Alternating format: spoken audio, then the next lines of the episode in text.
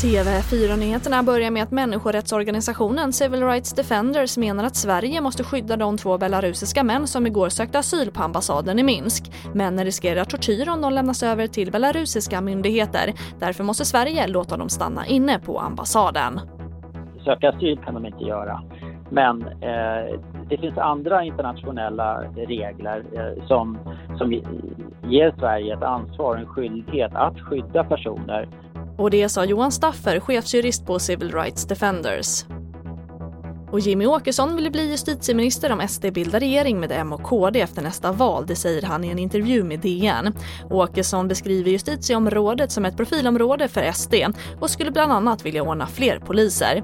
I intervjun säger han att det inte får bli som i Göteborg nyligen där 2 poliser hamnade i underläge mot 20 gängkriminella.